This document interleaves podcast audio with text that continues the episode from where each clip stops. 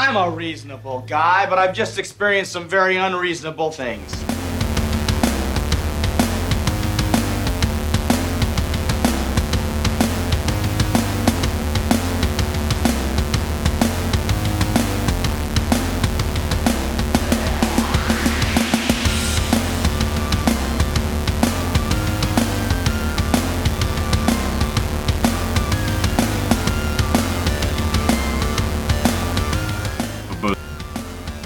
Like I told my last wife, it says, honey, I never drive faster than I can see.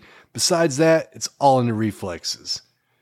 Welcome to Very Unreasonable Things. This is our 50th episode. It's exciting, fellas. Yep, big five zero. And for episode 50, we are covering Big Trouble in Little China. I'm Billy Bone. I'm joined by Josh Lindsay Howdy. and Daniel Sanders. Hey, how are you?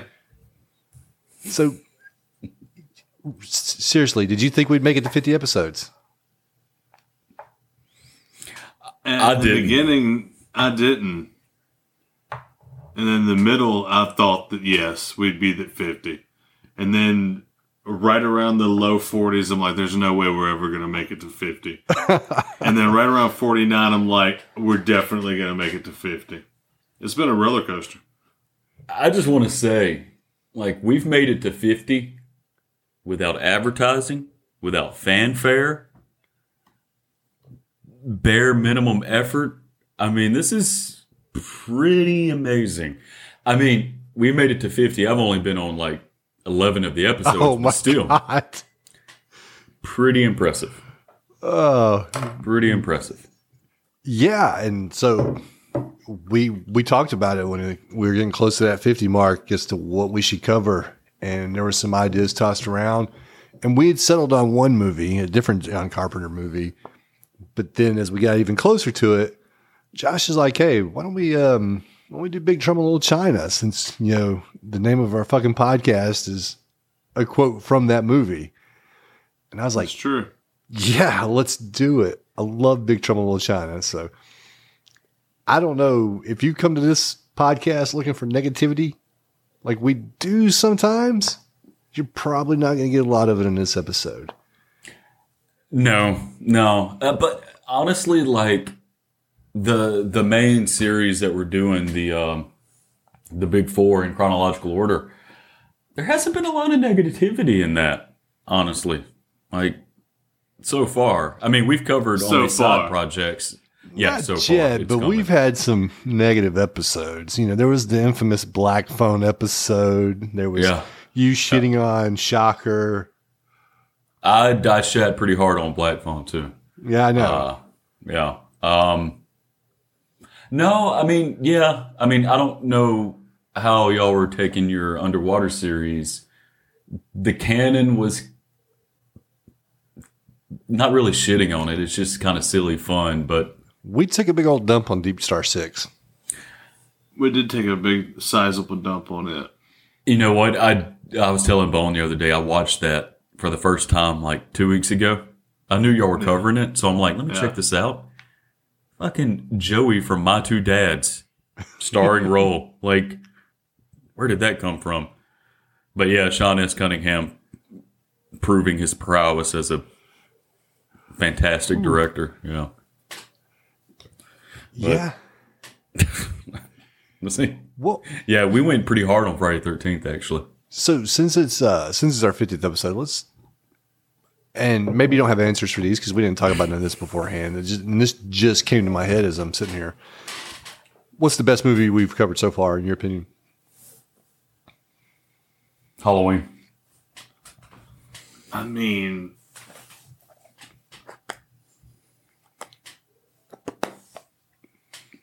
I gotta say that the most exciting movies that we've been doing has been the um, the big four, as he was talking about. So, uh, yeah, I think that Halloween's probably my pick too. Uh, I would say Texas Chainsaw Massacre. What's the worst? The worst. The worst movie, in your opinion, that we've covered so far, or the one that you like the least? I don't necessarily want to say worst because I'm sure that movie has fans, but which one did you like the least? Holy shit, that's 50 episodes I gotta go through. Hang on, let me think. It's Um, definitely one of the ones that I'm not on. No.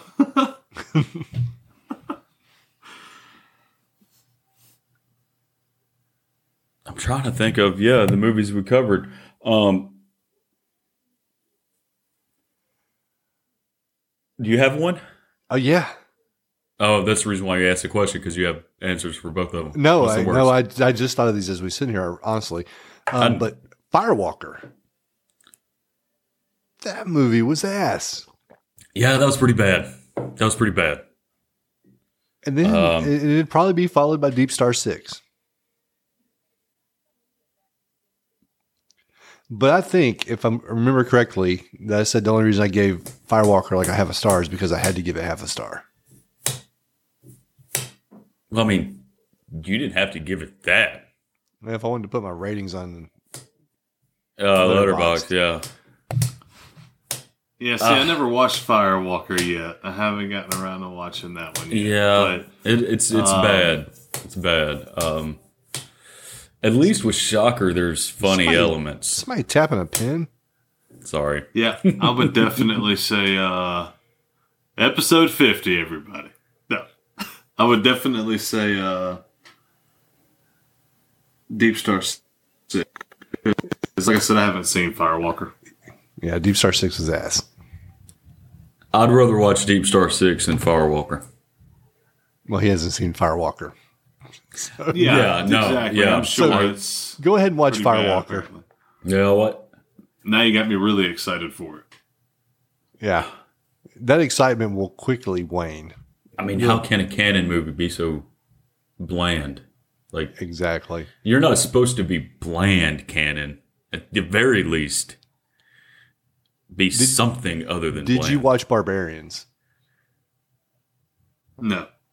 I would watch Barbarians. Like, watch Barbarians, you can have a good time with Barbarians. The, the leads in that movie are Well, yeah, I, I plan on watching all of it. I just haven't. I actually want to course correct my rating for Bar- Barbarian, honestly, the more I think about it. all right. Big But, Trouble. Oh, sorry. No, I was going to say, yeah, but I digress. Let's, Big let's wait Trouble for you guys. in Little China. This is Jack Burton in the Pork Chop Express, and I'm talking to whoever's listening out there. It's a pretty amazing planet we live on here, and a man would have to be some kind of fool to think we're all alone in this universe. There is a hidden world where ancient evil weaves a modern mystery. What's going on here? Is this some kind of. Magic. The darkest magic.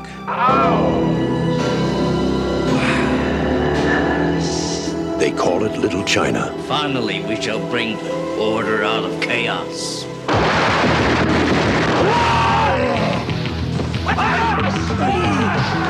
It's where Big Trouble was waiting for Jack Burton. Who? Jack Burton. Me. Jack! Jack! Jack! They told him to go to hell, You make one move. and that's just where he's going. Somebody, I don't care who, tell me what is going on.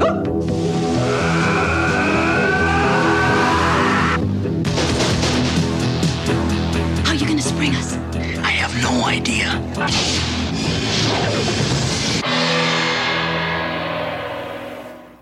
Nineteen eighty six, July second, nineteen eighty six. Ninety nine minutes. At a budget of between nineteen to twenty five million dollars, only brought in a box office of eleven point one million. Directed by John Carpenter. This was his supposed to be his big Hollywood movie, and then the dismal returns drove him back to independent filmmaking, which is probably for the best. No, he had a four picture deal, I think. I gotta I th- He had he had to complete a four picture deal, I think.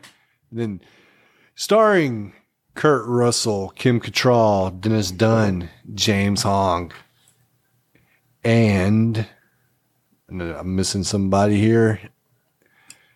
Egg Shen. Yep, Victor Vic- Wong Victor Wong. as Egg Shen.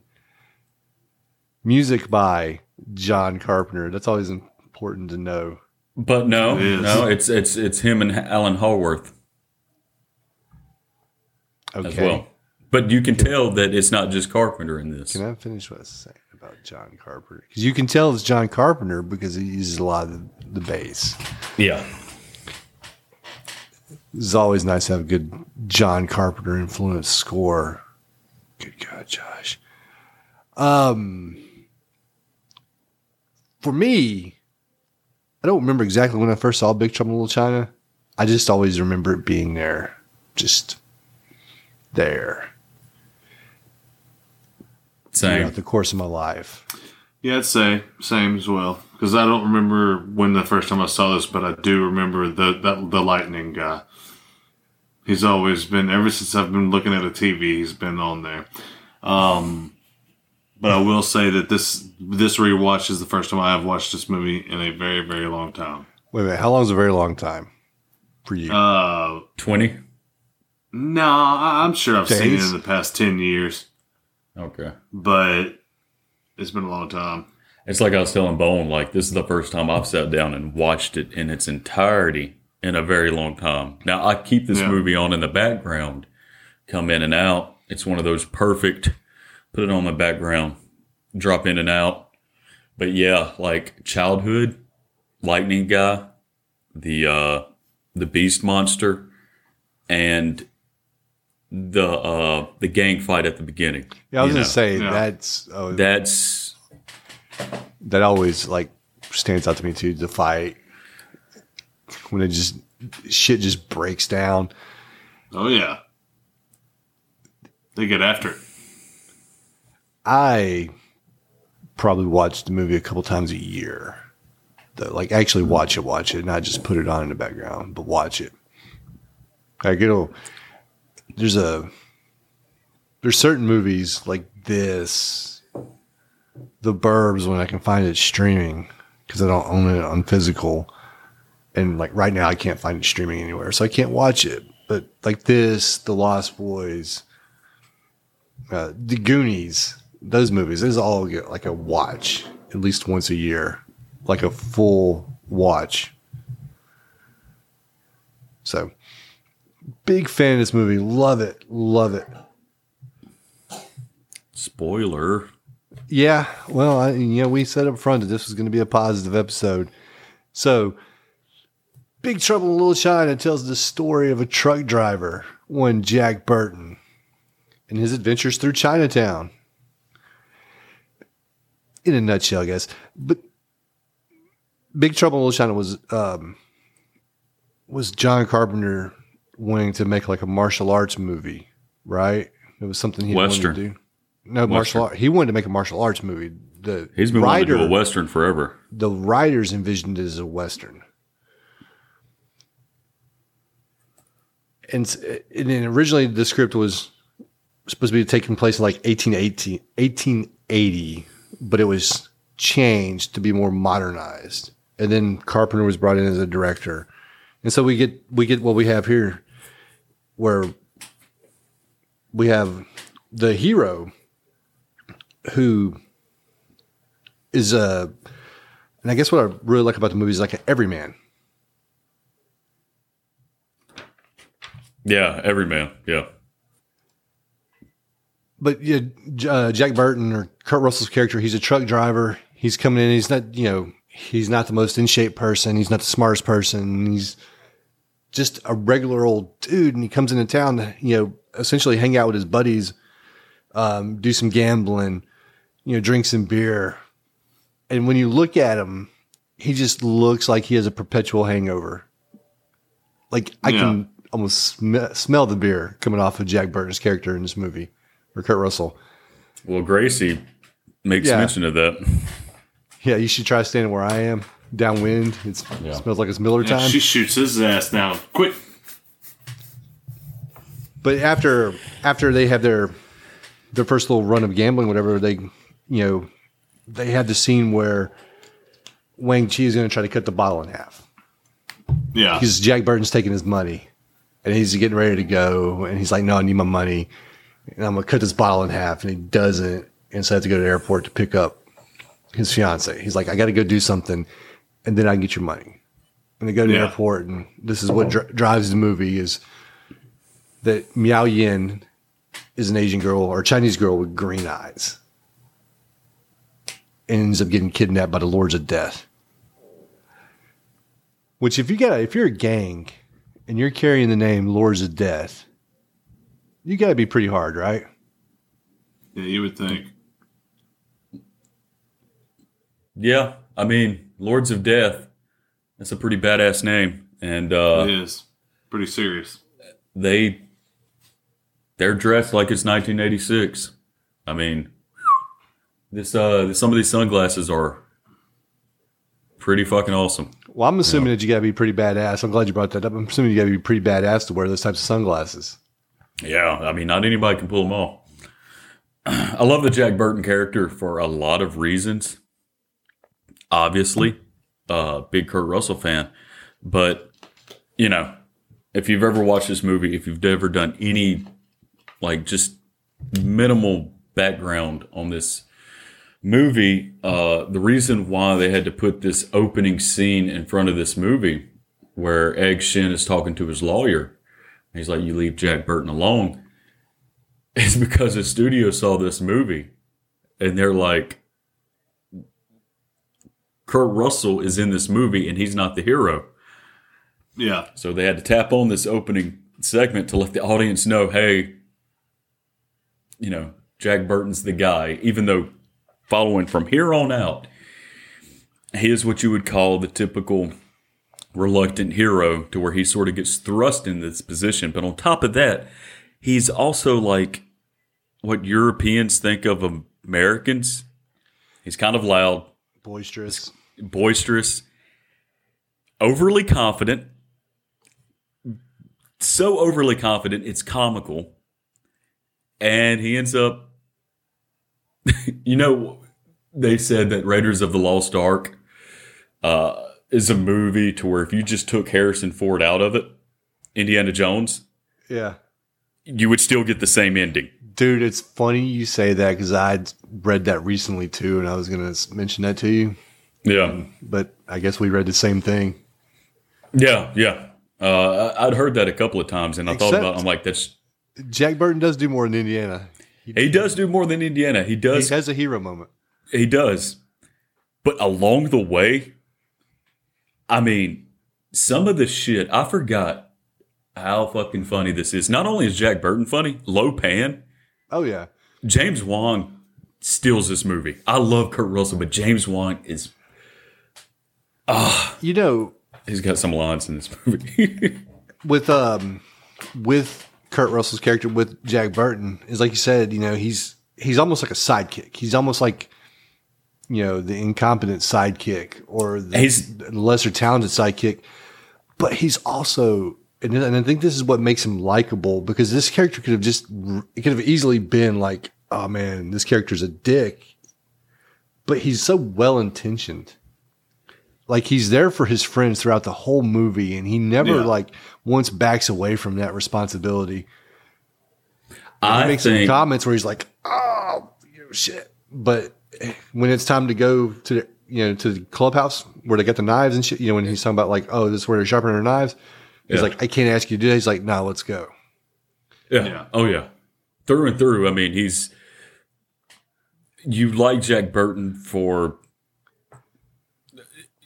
a lot of reasons uh, in terms of morally where he's at. But it's also Kurt Russell who brings Yeah. so much to Burton to where any other character from ni- any other actor, sorry, from 1986, could you imagine? God forbid Alec Baldwin being Jack Burton. you would immediately be like Lopan in this motherfucker. please win I mean, Alec marry Baldwin. all the green-eyed girls hey you know you brought up the opening scene with um, Egg Shen talking to the lawyer, and I had a couple when I was watching this. This time, I just had a couple thoughts. You know, first off, it just um, it took just a little bit of magic, I guess, to um, stop this lawsuit or whatever's about to happen. Well, no, he's that's that's uh, Egg Shen's lawyer, so I he was know, but- defending him. Yeah, But then also, Jack Burton left them high and dry. Like half a city block went up in flames, and Jack Burton. Yeah, he Jack got his Burton money, hell got the out fuck out of there. Yeah.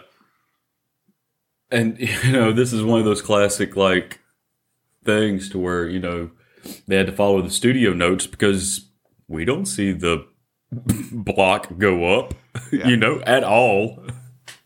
No, it's a it's an unneeded scene. You didn't you didn't really need it. I mean, because it, also goes against what happened at the end of the movie when Egg Shen's like, "I'm out," and Yeah. he's just gonna go off on his journey. So it- Vacation. yeah, so it's an unneeded scene, and it kind of, but nothing too bad, I guess. What about Wang Chi? Yeah, he's fucking amazing. Thank you for the insight, Daniel. He is.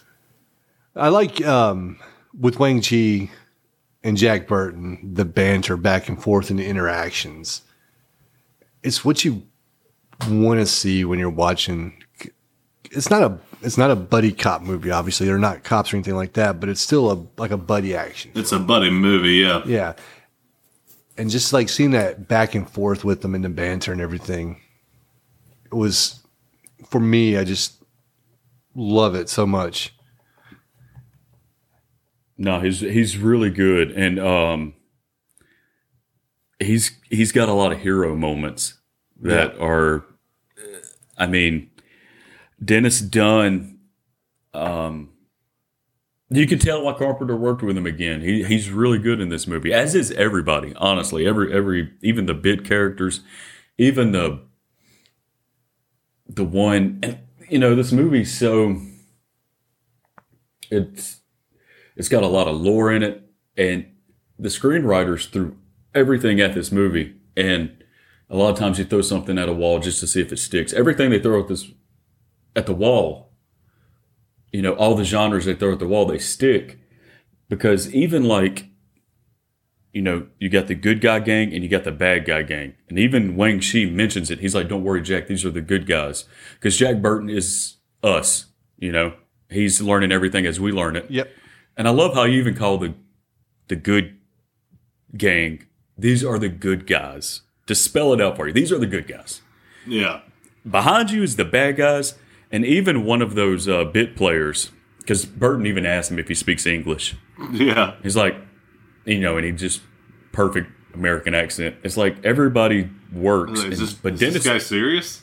yeah, Hey, in that scene in the alley, since you since we're talking about that, was Lopan fondling a shoe?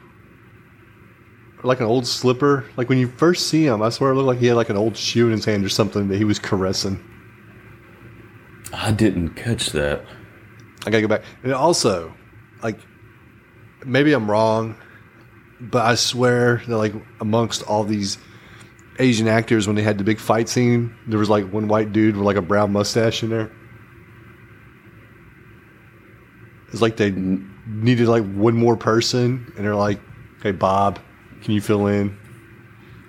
I didn't notice that either. But I do love how, you know, they brought in all these stunt men or these all, all these, um, you know, background characters, and you know they had to line them up and be like, "What type of face do you have?" Because all the faces are good guy, bad guy. Like you could tell Yeah. everybody just by how they look. Oh, that's a good guy. Not even, of course, they're they're wearing yellow and red, yellow good guy. But like even they the bad guys look like no, it's like a you're bad guy face. You're Yeah. bald and got a mustache. You're a bad guy. Oh, you got a Well- mullet and a goatee. You're a bad guy. One of the uh, bad guys with the bald head and the long hair with the Fu Manchu Yeah. Uh, probably been around Hollywood for a while. I didn't look up his uh, his uh, filmography, but uh, Die Hard. He was in Die Hard. Yeah. Is his name Needles in this or some shit like that? Did they give him a name? I don't know I didn't because I don't think he talked. Yeah. I, I, I'm just talking about like the the name he's credited or whatever. I don't think that oh. anyone said anything about his name either. Daniel, are you thinking about Back to the Future Part That's Two? what I was thinking. when He said needles. No, I think that's I think Wrong that's movie, Daniel. name. That's why he's been so quiet. He's waiting for us to talk about hoverboards. Yeah. The uh yeah, when we're in the alley and we have the the fight scene. This this is after the airport scene when you in the airport scene is the first time you get a glimpse at like Jack Burton kind of being selfless. Like he's loud, boisterous, like stereotypical American, like you said. But he like once there seems to be like some trouble when they come busting past him and Gracie's lawn and the guys are just being like he just seems to be being rude. Even then he's going to say something. And then Yeah. when they uh, grab the girl, you know, he tries to jump in, but he gets backed up because pulls out a butterfly knife and then pulls out a fucking like baton to beat him with. And he's like, "Whoa, where'd you get this from?" Yeah, it's funny because the baton kind of comes out of nowhere in 1986. It's like, what kind of futuristic shit is this? That's what really took him. Like, what the hell? But uh, you know, and I, I didn't even really think about it till we're talking about it now. But yeah, Burton's reaction is our reaction. Like he pulls out a butterfly knife and does the '80s butterfly thing, and he pulls out a baton. You're like, "Where'd you get those?" Like Burton's like, "What?" But I, I, I want to say it before I forget it. Uh, I love the fact that Gracie Law is her name and she's her lawyer? profession is a lawyer. Yeah, yeah. It's so good. Yeah. and so yeah, Jack Burton gets his ass kicked. What did I say? His ass kicked. He gets knocked on his ass. Oh, he gets his ass kicked throughout the entire movie. I know. This, Yeah, so dude. this is the first time. Yeah. So- they take off with the women. They chase after him. You know, we get to the alley, but and we have the big fight break out. Well, first off, these dudes just bust out with guns, right? And they start shooting, and then this is a fucking. It's supposed to be a funeral, and the good guys have guns. They just bust oh, out yeah. some guns I too, know, right? It's But like the most everybody's just shooting everybody up. the most amazing thing to me though was that apparently these guys were prepared for anything that the poles they were using to carry the coffin extend into bow staffs Yeah. once they pull them out because when they start fighting they take those fucking golden poles or whatever and like kind of kick them out and they extend yeah. I mean, it's like we were saying, like every genre gets thrown at the wall and it sticks because this one of the dudes is even wearing a bandolier yeah with six shooters, yeah which dual six shooters I've never seen. So I mean, you have the Western standoff, and the beauty of it is they shoot everybody, and then these two gangs are like, now it's time to do hand to hand, and they're prepared for that. Uh, yeah, I mean it's then- yeah. then you have the three storms show up Yeah. So thunder, rain, lightning. It like this was the most badass thing I remember when I was a kid. Just like seeing these guys come down. And then the one and then lightning rides down on the lightning, like holding it, and it comes down. Yeah. And then they, they pull out their knives, which, you know, after watching Forged in Fire, I learned are kukris. They throw their knives into the crowd and then they bust out their weapons. And, you know, one of them's got the, uh, the little sword, little swords with like the fist guards on them that are blades. Um, one of them has like the fucking spinning blades on his fingers, which was badass. And then the other dude has back scratchers.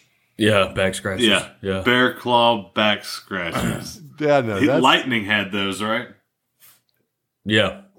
was it? Yeah. No. Lightning there? No, I think it was, uh, Lightning had the spinning ones. yeah, Oh. it was Rain that had the fucking back scratchers.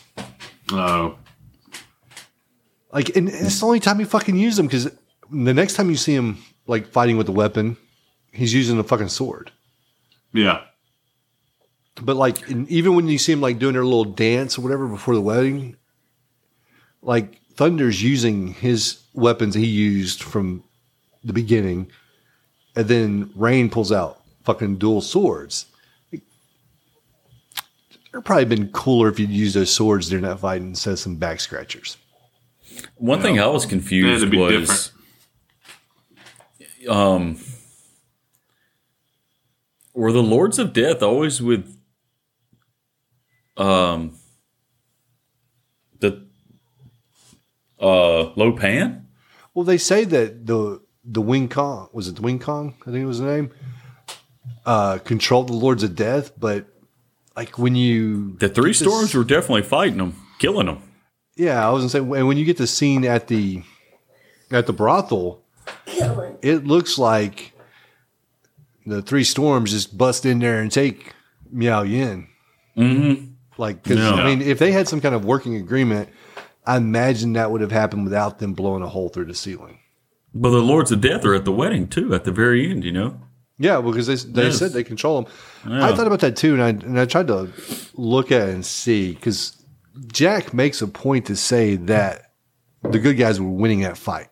They were cleaning up until the three storms stepped in. So maybe it's supposed to be just those guys left mainly, and But when the storms show up and they throw the knives, they kill Lords of Death members. Yeah.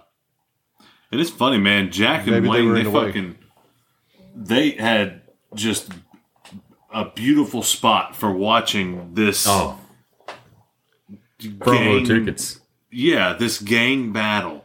I mean, it was just sitting in the front of this truck, and it's just all happening in front of them. It's just fun. It's just funny, and then all of a sudden, shit gets real whenever the three storms show up. they roll uh they roll up the windows. I like that little touch. Yeah, They're like, oh, they got guns. Roll up the windows. I mean, yeah, I would too. Obviously. And then yeah, so the three storms come in and clean house, and yeah, Wang Chi's like, ah, get out of here, Jack, get out of here, we gotta go. Yeah. And so he fucking throws the truck in the gear, and then here they all jump out of the way. And then there's Lopan. Our you know, I would say our first appearance of Lopan, but we saw him like earlier, just like a couple minutes before the fight starts, where I, I swear it looked like he was stroking an old slipper or something. I don't know. You know, y'all need to go back and watch it and let me know if I'm right or wrong on this. But then Jack, you know, runs him over, and then he gets out, you know, because he's like, "Oh my god, I just hit a seven foot tall human being." And then we get the Yeah. little eye beam that blinds him. yeah. I mean, just iconic. That Yeah. coming out of his eyes and his mouth. I think it's just, Yeah, it's so freaky. It's real creepy. And at this point, you know, Wang Chi, no, he he knows about David Lopan because he explains it later on. You know, this is a Yeah, story that was told to all the little Chinese children. he He's like- knows more than he's letting on. And he's like, I don't even want to believe it. But he knows, like, now he's like, we got to fucking go. Like, the three storms are here, low Lopan's here. You know, we got to get out of here. And then they run. And there's, there's the Lords of Death. When they turn the corner, and they're like, oh, Lords of Death. And they run into a building to hide and end up scurrying through some fucking tunnels. Well, they actually Like the leave sewer one of the good guys behind. yeah. I was thinking he was going to find follow him. The guy that was in there with him in the room. Yeah. When he silenced uh, Jack, and he was Yeah. like, yeah, I don't know. Maybe he couldn't leave his uh, group behind, but he was hiding. He was hiding. I don't know. So we end up um, we end up back at the restaurant where um, they meet Gracie. She comes in. She's like, "You know me. I'm always sticking my nose where it doesn't belong." Yeah. What the hell did she say when she first come through the door? She's like, "Don't worry, it's just me, Gracie Law." Or Yeah. some shit like that. It was like a, it was like an announcement. Well, the movie, when you say that, and one of the things I noticed that the movie does throughout the whole thing, like the movie, is it gives you exposition in these statements. So, like when they're talking about Low Lopan, and they want to give you like a, a kind of fill you in on Lopan, who Low Lopan is, Gracie Law will be like the same David Lopan who's blah blah blah blah blah. Head of the uh, Hong Kong. Yeah, and they do that a couple times, just like when you were talking about there, where Gracie Law comes in and like, don't mind me, it's just me, Gracie Law. Like, okay, so maybe you didn't get her name before, but now you know who it is, and we can move on from that. And they'll do that, like I said, they do that multiple times throughout the movie, where they just like they'll give you expo- exposition in the form of these statements from a character. It's very economical. Yeah, instead of wasting Yeah. a bunch of time. yeah, like they just add a um a reporter into the mix. Yeah. You're just like, oh, she's here now. they give you everything that you need to know for it. So it's like, okay, so when you come back, Yeah. you know, you're concerned for this reporter, hoping she hoping she makes it through too and gets a good story. Good book. Yeah. And I like, we get, I guess I'll say it in a second. We get the scene in the restaurant though where he's talking to Wang. And one thing I don't understand is Wang, he's desperate to get Miao Yin back, but he also doesn't want to upset his uncle or raise alarm.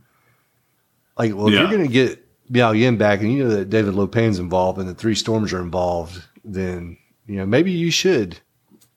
Yeah. It's- you're out like of your you're, depth. yeah, yeah, exactly. You got you, you're gonna have to bring in some help. You have to call. What is it? Egg Yin? What was Egg, it? sh- Egg Shen. Egg Shen. That's it. The great Victor Wong.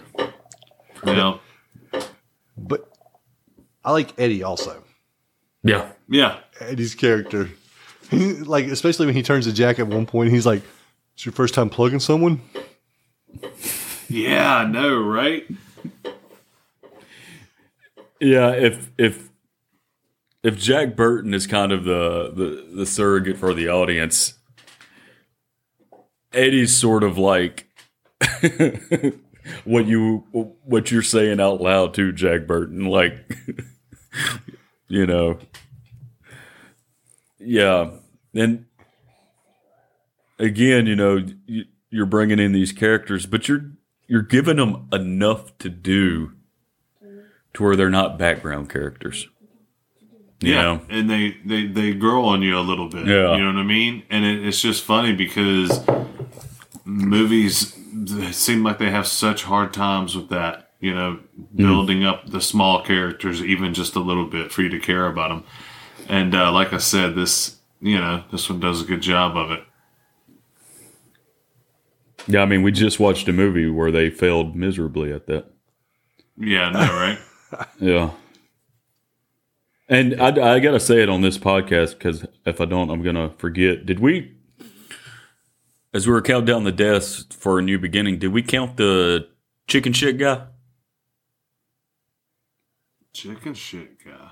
Knocks on the door. I, you know, Ethel tells him to clean the chicken shit. Oh, no, we didn't. We did forget him. Says twenty one, right? Yeah. Oh. Yep. Did you count the that's deaths in this movie? I did. No. Because if you fly in the gra- if you fly in the air from an explosion, does that count?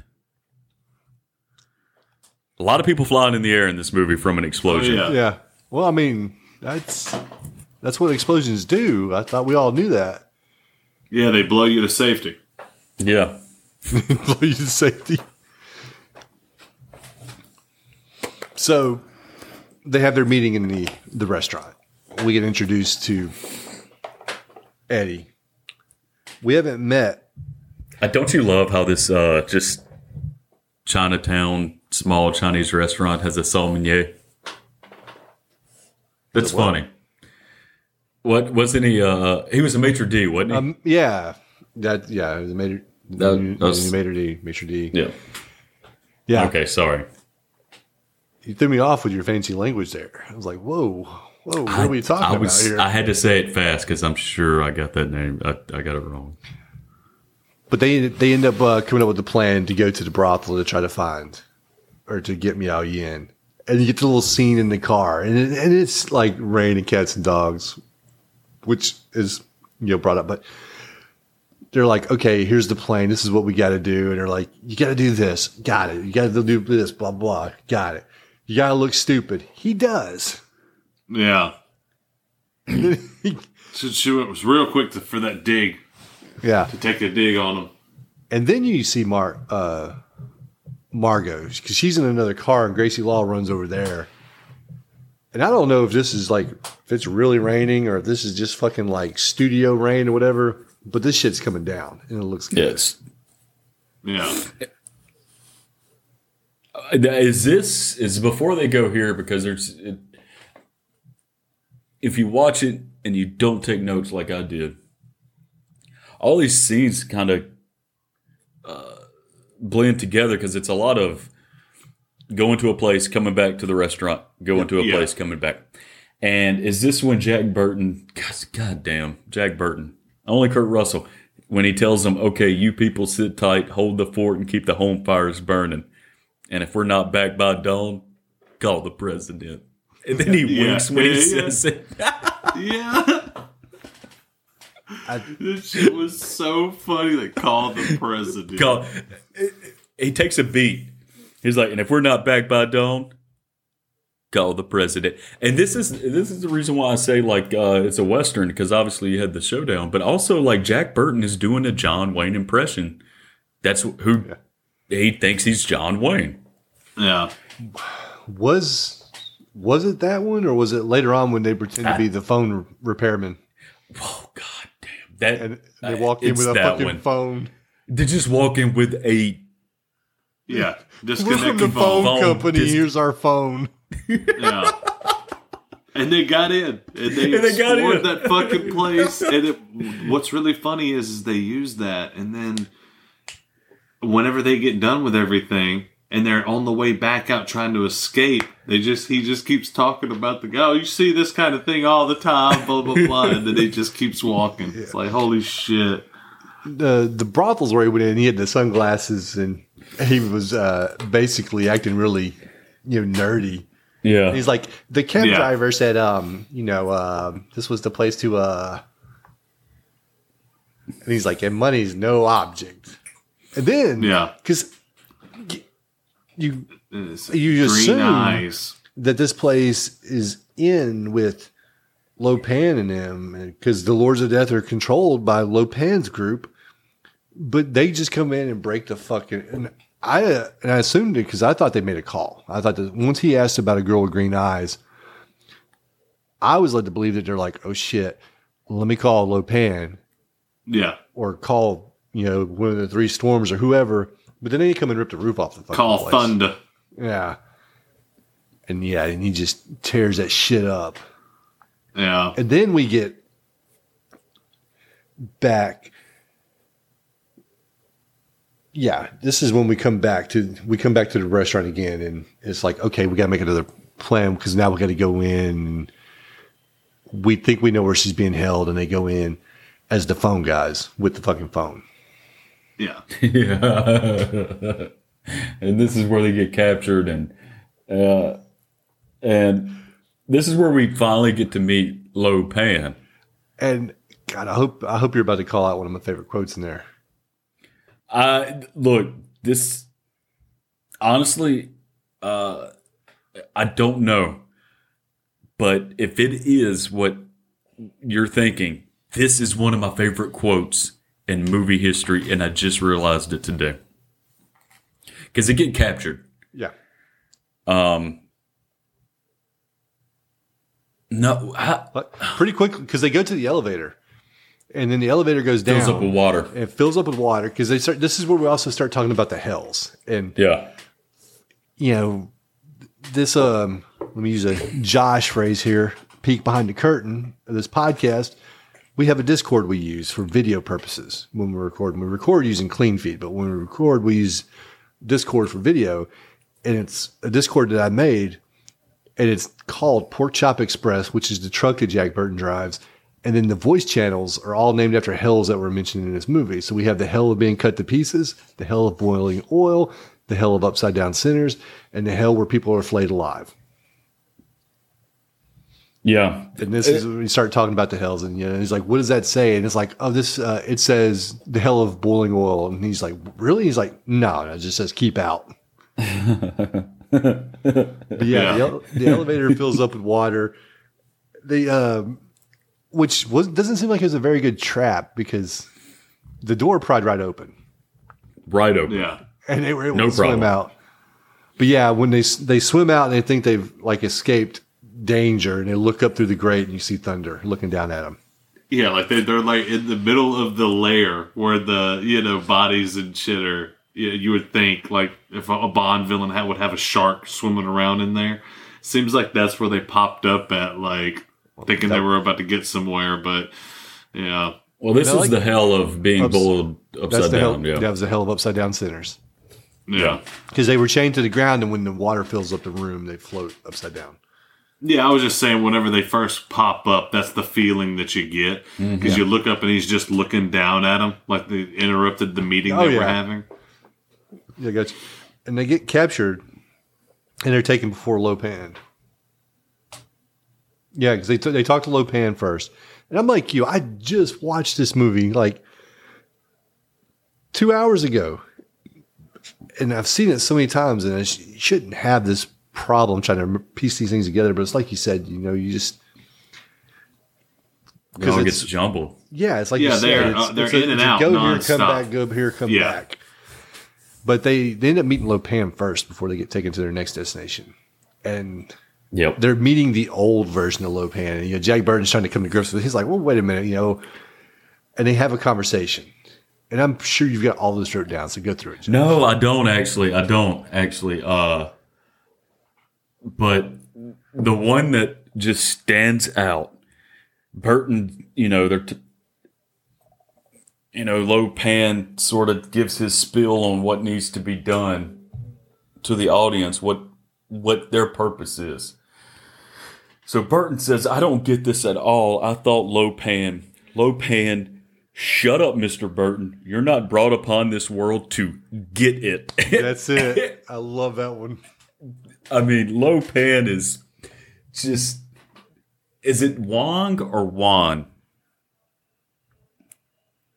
I think it's James Wong. Wan. The actor who plays Lopan, like I said, he. Hong, James Hong. James Yeah, it's James Hong. Hong. Okay, sorry. He is so fucking funny in this movie. He's so good. And his line delivery there. And you know, I gotta say, the makeup effect for old Lopan, you know, you watch this movie now and it's like, you know, high definition. It's so good. He looks so mm-hmm. gross. He looks so goddamn gross. Yeah. Just like a, like an old 93 year old ball sack.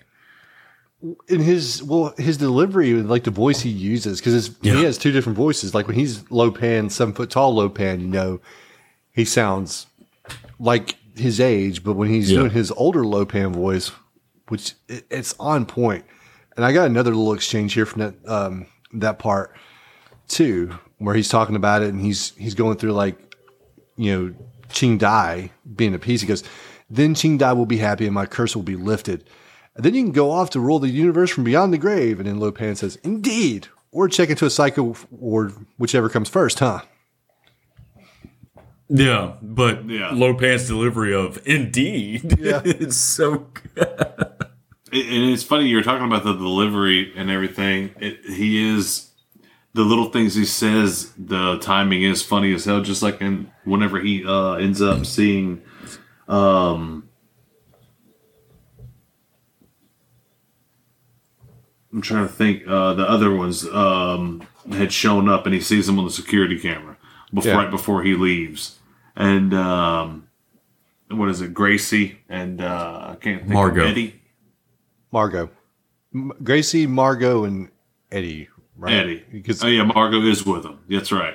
Yep. Well, anyway, she, he sees them three, and, he, and he's like pissed. At, the, what are they doing here? This pisses me off to no end. yeah. It's just like sounds like such an old guy thing. well, he's he's also like, when he's telling Jack Burton of his plans, he's so giddy, too. Yeah, Yeah. he's- Like, he's just Well, so. I mean, it's been two thousand years. He's very excited for this plan to He is. And, like, it comes through in his performance. and he probably hasn't told anybody his plan in so long because he's he's a recluse, as we learned, you know, through Gracie Law. Like nobody's seen him, so he he's only interacting with the the the three storms. Yeah. So he's finally getting a chance to tell somebody, and it just so happens to be an idiot, Jack Burton. Yeah. and he's pissed that he's an idiot. but he's also so happy just to be, just, he's been holding it in forever, you know. You're not brought upon this world to get it. what an insult, too. Yeah, I guess uh, well, I pulled up some more Lo Pan quotes. Uh, Yeah, Mr. Burton, if you have any influence over your youthful friend, you better exert it now. Otherwise, I'll have you both rode off to the hell where people are skinned alive. It's that simple. Understand? And then remember when like him and uh him and Jack were talking about like the the two women. He's like he's like there are always others, are there not? You seem to be one who knows the difficulties between men and women and how seldom it works out. and y'all keep trying like fools. He just throws so much shade at Jack. Yeah. Uh, and so after after the and that's kind of like a James Bond movie since you mentioned it, Daniel, where the villain gives his plan up Yeah. and then he he sends them off to be in a trap that he doesn't personally oversee because they put Yeah. them in wheelchairs and they roll him away.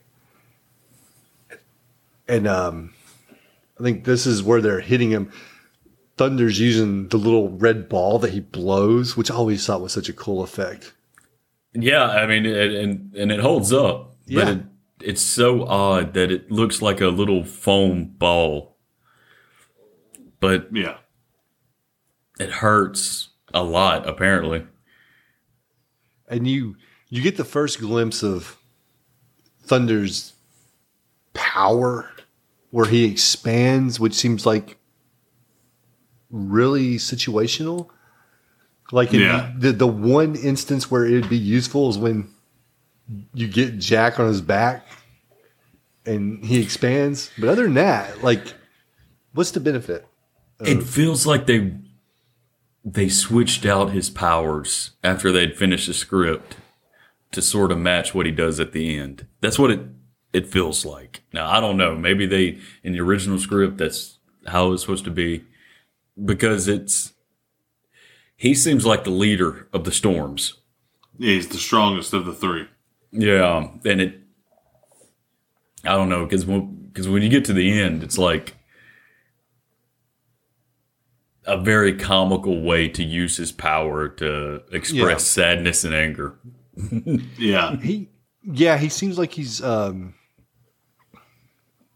like the point guy. You know, Yeah. he's the one that interacts with the group. You know, when when uh Margot and Gracie, Eddie and yeah. Gracie come in and they're like, "Oh, you you know, do you want a bad review or something? Her pin's mightier than your sword." You know, and she's looking for a pin, which I thought was pretty funny. You know, she's like, "Oh yeah, yeah," and then Eddie's like, "Hey man, come on, what's it gonna hurt? Give him a tour." and then Thunder shows up, and uh, and you can tell that English isn't his first language Yeah. because he's you know he comes up and he he delivers his line, but you can tell. But you know, but whatever. his his facial expressions in this movie are a plus though acting oh yeah. a plus. So yeah, he's he seems like he's the one that's at the forefront because even when, like when they do a little, you know, uh, routine for the the wedding, he's the first person to do his thing. But doesn't his power seem like it's lesser compared to the other two? Yeah, a little bit. A bit. well, I don't even know what sure. Rain's power is actually. Um, you can fly. I guess. Yeah. Like at least with lightning, you know what he's doing, and you know what he's bringing to the table. Yeah, I know. lightning right? bolts. That's right. Well, I know Rain can jump, jump. He can jump fight with the best of them. yeah. Well, I was gonna say, so could Wang Chi. I know. He could do everything. Wang Chi's such a badass in this movie, He was. He's you- so badass. And you don't question it at all. Uh uh Like, why is And this uh, anytime restaurant he- owner a master of all these forms of fighting? Yeah. And then anytime he just like is looks over at Jack, he just gives him the, the thumbs up and the smile. Like he's still kicking ass over here, buddy. Don't worry about me. Well, once again, Jack is the he's right there to jump in. Like even like, and I guess we're gonna get, get ahead of ourselves here when they're escaping the situation because you we get Jack and and Wang Chi they're in the the uh the wheelchairs and they get free and they try to hold up Thunder at knife point and he ends up getting sent you know back down and almost falls into pit was in his wheelchair and they go in and they grab and we're gonna hang on. Can we can we can we talk about the wheelchair? well we are because we're gonna circle back. But I just want to say, like, when they get ready to escape, and Jack thinks they've only seen him, he's willing to be like, "Hey, they only saw me. The rest of y'all hide." So he's like, you know, like I said, he's a buffoon, but he's he's courageous. I mean, you can say a lot of things about him, but he's courageous, and he's like he's a stand up guy, even though he seems like he's slimy. But yeah, the wheelchair. Yeah, because it, it it's such a little great little uh, action sequence. You know, it's almost you talk about Bond. It's almost Indiana Jones esque because he falls back in the wheelchair and he goes down the, I guess, planned little, you know, downward slope hallway. And so he comes up to this well. I mean, it's all just beautiful here because none of it, you know, don't think too hard about this. Yeah, none of it's practical. Yeah, and the wheelchair sort of dips, and he's gonna he's on the verge of falling down. So he manages to pull himself up, but it's so funny because once he pulls himself up, he's level. Mm-hmm. So he could just like get up, but Yeah. Jack Yeah, Burton, just so he stand up. jumps. he Yeah. And he throws the chair backwards. Yeah, exactly. That was He just Oh, stood up. yeah. Everything would have been fine. Yeah. He had to make it Overly dramatic. dramatic, yeah. and this is where they go and they have to rescue or they they rescue Gracie and they rescue Margot and they rescue like all the other girls that are locked up. Mm-hmm. Yeah, they rescue everyone that's there. And you get Wang Chi and Eddie end up fighting. Like for some reason and, and I guess it's so he can sneak around, but you got the biggest guy hanging on fucking like railing, shimmying sideways. Like that would have probably been better for like Wang Chi to do lighter weight. You know, he's not having to carry as much. But Wang Chi and Eddie end up fighting the female contingency of the uh, Wing Kong. which is yeah, so great. But you you know Burton, Yeah. like there's either a deleted. I didn't watch the deleted scenes. I did watch the extended ending, but so you don't even have to film this without knowing that they probably discussed it beforehand. And Burton's like, "I got it, Wang. I'll shimmy along it." Right? like just his bravado, you know, manly self that Burton is. and then the uh, the females actually give Eddie and Wang Chi more more of a problem than any of the other people they fought at this point. Because Yeah, Wang they Chi's do. just been tearing through people. Oh, yeah, he's been just fucking them up. But this was a way more interesting fight. And then I like how Jack gets on top of Margot's cell and he's like, Hey, where's Gracie? And she's like, Oh, she's somewhere else. And then he just leaves Margot. Yeah, he's like, Like okay, they- well, I'll go find her. He's like, he doesn't save anybody until he finds Gracie first. And then They he fucking the lights. hogtied Gracie. Yeah, they did. Well, and if you listen to it, and I had the subtitles on because I didn't, you don't always catch it. Sometimes it's hard to make out what people are saying. But Gracie, or not Gracie, Margot refers to her as a Spitfire. Oh, okay, yeah, yeah, And then you cut to Gracie, and yeah, she's hogtied and, and yeah. That makes sense. And then they Probably free everybody, faces. Yeah, and they free all these people, and some of them disappear at some point because when they get out, not all of them are there. Yeah. And so I don't know where the fuck they went. But yeah, they they free him and they make that run and then they end up in the room and you have another great Wang Chi moment. Well, a great Jack moment too, but not for the same reasons. Where Jack thinks that they've only seen him and he's like, Hey, you guys hide, I got this. They only saw me. And, and Wang Chi's like, No, nah, we'll do this together, do or die. You know, and they open the door and Jack shoots a few of them with the gun, but then he runs out of bullets. So he and this becomes like a kind of running thing. Him having problems with his knife, tries to Yeah. pull his knife out of his uh, boot and he throws it off to the side. And so he goes to get it, and by the time he gets back, Wang Chi's done kicked everybody's ass. Yeah. Wang Chi has fucked everybody up with the quickness. Ow. uh, have we got to the point, or did we miss it to where like? So have we? talked about, or did we miss it to where he's it's Eddie and Jack standing side by side, and the gun jams on Jack, and then he shoots, and it's like the first time he fires, Yeah, we skipped over we that. we but yeah. did, we did. and he makes a face. Oh yeah. It's fucking all. It's hilarious because it's like it's like he tries. He's like the safety zone, so he turns the safety on, and it's like the gun goes off before he's ready, and this face takes over, and he holds it, and he just shoots a few random times, and that's whenever he plugs this first guy or whatever the fuck Eddie said. And then after that, though, he he's fi- he, he's he's used to that gun. He's just firing that motherfucker like crazy. Still random though, because like even when Yeah. those dudes busted a door, he's not really. He's just got like hip firing and No, I Yeah. can imagine what a studio exec thought when they saw this movie. Kurt Russell, you know, they've already made the beautiful poster. Kurt Russell on the fucking poster. Big Trouble in Little China. They watched the movie, and Jack Burton doesn't know how to operate a gun. He's Yeah. he's losing his knife. Like zero hero moments, but in a comical way, and then being like, "What is this?" we know Because he lost jackets too. I don't know if y'all noticed that, but there was multiple times where he he had that first jacket that he took off and he lost, and then he has a blue jean jacket Yeah. on, looking very 1986 in it. All he was missing was a Guns N' Roses patch on the back of that bitch, but he loses that. He takes it off and loses it. This dude's Yeah, one of the and times he just pops his uh, pops it off while they're crawling through a pipe. yeah, and he just stops over. in the middle of it to take off his fucking jacket. Why are you Yeah. trying to get away?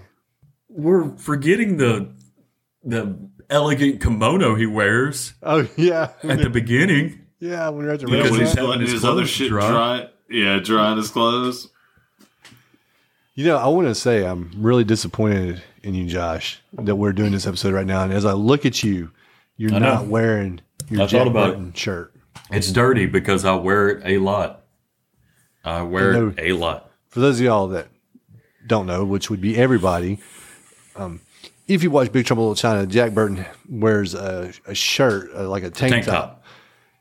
that's um, very recognizable if you're a fan of the movie. And so a couple years ago, I don't know how many years ago it was, I got it for Josh as like a present. And the one time in the history of the universe when it had been appropriate to wear it, he didn't. If this is a video, uh, if this was a video format, I, I would have cleaned it and worn it today because I love it. I love it. I wear it all the time. And you're probably thinking like, well, Billy, why didn't you get that shirt for yourself? And because I don't have the body for it. Josh was really thin and it fit him much better than I did at the time. It would have fit me at the time because I had a belly from not going to the gym. But there are so many great, like, you know, you could find them. They're everywhere now because people, you know, make a business out of it. But there are so many great, uh, kind of obscure Big in Little China shirts you can find now. Like, um, Egg tour bus company name. You could find like a, a t shirt for that tour bus company, you know? Oh Yeah. my God. You know, we didn't even mention it, but at the very beginning when they had that little scene, and he's like, Can you uh, please state your name and occupation? And he's like, Egg Shen, uh, tour bus driver, tour bus for tourists. Yeah. if that wasn't clear enough. Yeah. um, But speaking of shirts, did I just did uh, did you see the the image that I put up on the group chat of the shirt that uh Courtney made me? It's uh the Lost Boys and it's a missing poster with the four main vampires still human. And it's a it's a Santa Santa Clara uh missing poster with their faces and shit on it with their information. I don't think that came through. You might need to resend that to us. But it's pretty fucking cool. Courtney made a shirt out of it for me. So it was one of my Christmas presents. It's pretty fucking rad. Yeah, resend that. I didn't I didn't get that. Yeah. Tell Courtney Yeah, we're still waiting on our very unreasonable thing shirts. I'm wearing mine. Anna Lil has to wear mine. She wears it not out. Oh, but that's right. I'm the only one that didn't get one somehow. Hmm. I sent it to you. It's just it's in the mail. Yeah. Yeah, yeah, yeah. Likely story, buddy. I hope you enjoyed your 50 episodes. You're out.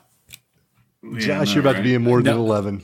look, Daniel, he did make a note before you came on. He's like, depending on your rate, your rating on this, he's like, if you give this movie like three stars, he was threatening to, to boot you from the cast. It's probably going to be about a one and a quarter stars. You'll be replaced by Mitchell. Mitchell's coming in. But yeah, anyways, back to the movie. So they had their little fight, or not action. Wang Chi kicks everybody's ass. And then Jack, and I love this little jump out that he does. Like the gun's empty, but he still Yeah. jumps out with the gun in one hand and the knife in the other. He's like, ah, yeah, and all the fucking heavy lifting's done. Yeah. And then he's like, and then this is right after he gave the speech, like, okay, from here on out, everything gets pretty normal, blah, blah, blah. and then it turns out it doesn't. But then things get back to normal and they're on the home stretch. They're like, okay, there's the guys. And he tells Gracie, he's like, I'm going to run point on this. Need you to bring up the rear. Can you handle that? He's like, good. Didn't even wait for her to give confirmation. He's just like, okay, let's go. And him and Yeah. Wang Chi come out and like you were talking about earlier, they're still carrying on the conversation like they're, you know, phone company workers. And then Jack's like, reach for the sky. Yeah, Western, yeah, it's just bad Western. And they run to the bus. And Gracie uh, gets captured by the giant monster thing. Uh, yeah. I, I was calling it Sasquatch Sasquatch lizard. Sasquatch lizard. Yeah, All right. It says he gets captured by the Sasquatch lizard and uh, hauled away, and nobody notices. And they get on the bus, and the security guards like it's a front, and I, I couldn't. I guess even like with the front, that people know they're working for a criminal organization because they all come out there with a bunch of guns and shoot up this bus. oh yeah. They turned that bus into Swiss cheese. Yep. Which apparently the bus is uh, the siding on the bus. Like Egg Shen knew in advance, like I need bulletproof siding. Because the only thing that gets busted up is glass, and then the bullets go through Yeah. and hit anybody, and so they drive away to safety. Well, you later come to find out Egg Shen has been preparing for this day for a while, so maybe. Oh yeah. Well, you know, you wonder how old Egg Shen is too. Apparently, he's two thousand years old. He retired and moved to perfection and opened up a right? little store with 14 people. Oh, he did make money off of taking pictures with the grab one. Yeah, he, he, he likes the name Graboids. He'll use that. But well, and I say that we don't, you know, it's kind of like how old is he? Because it, when they're doing the little thing, uh, like him and Lo Pan, when they're fighting with their beams and they're doing a sword fight, Lo Pan makes the comment. He's like, "You never were able to beat me." that's why I was saying two thousand. I think that he was as old as Lo Pan. I think that he's like an elder as well. well, I have to ask this, and I think, you know, you might know, Bone, but there's comic books for this, right? That This story gets extended in print format, right?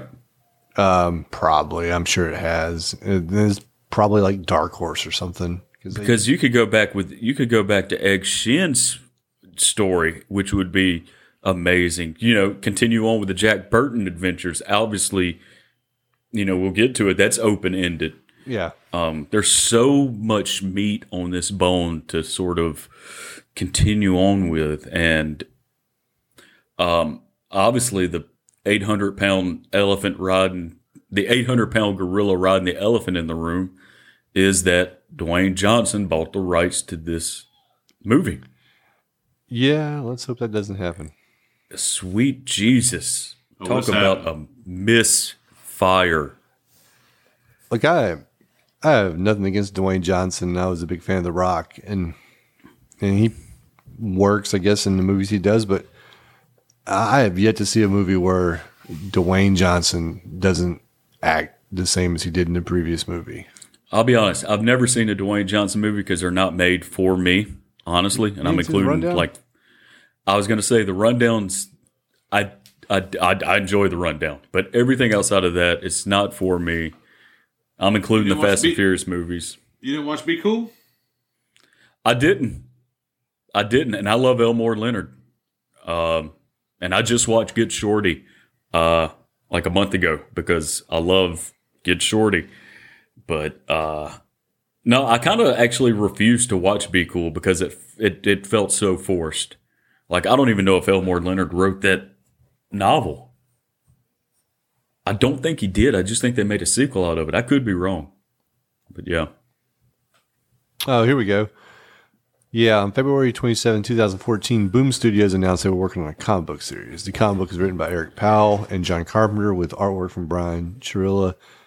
Um, oh, they had a crossover limited series between Jack Burton and Snake Plissken titled Big Trouble in Little China Escape from New York. And that was in 2016. That was an original title. Yeah.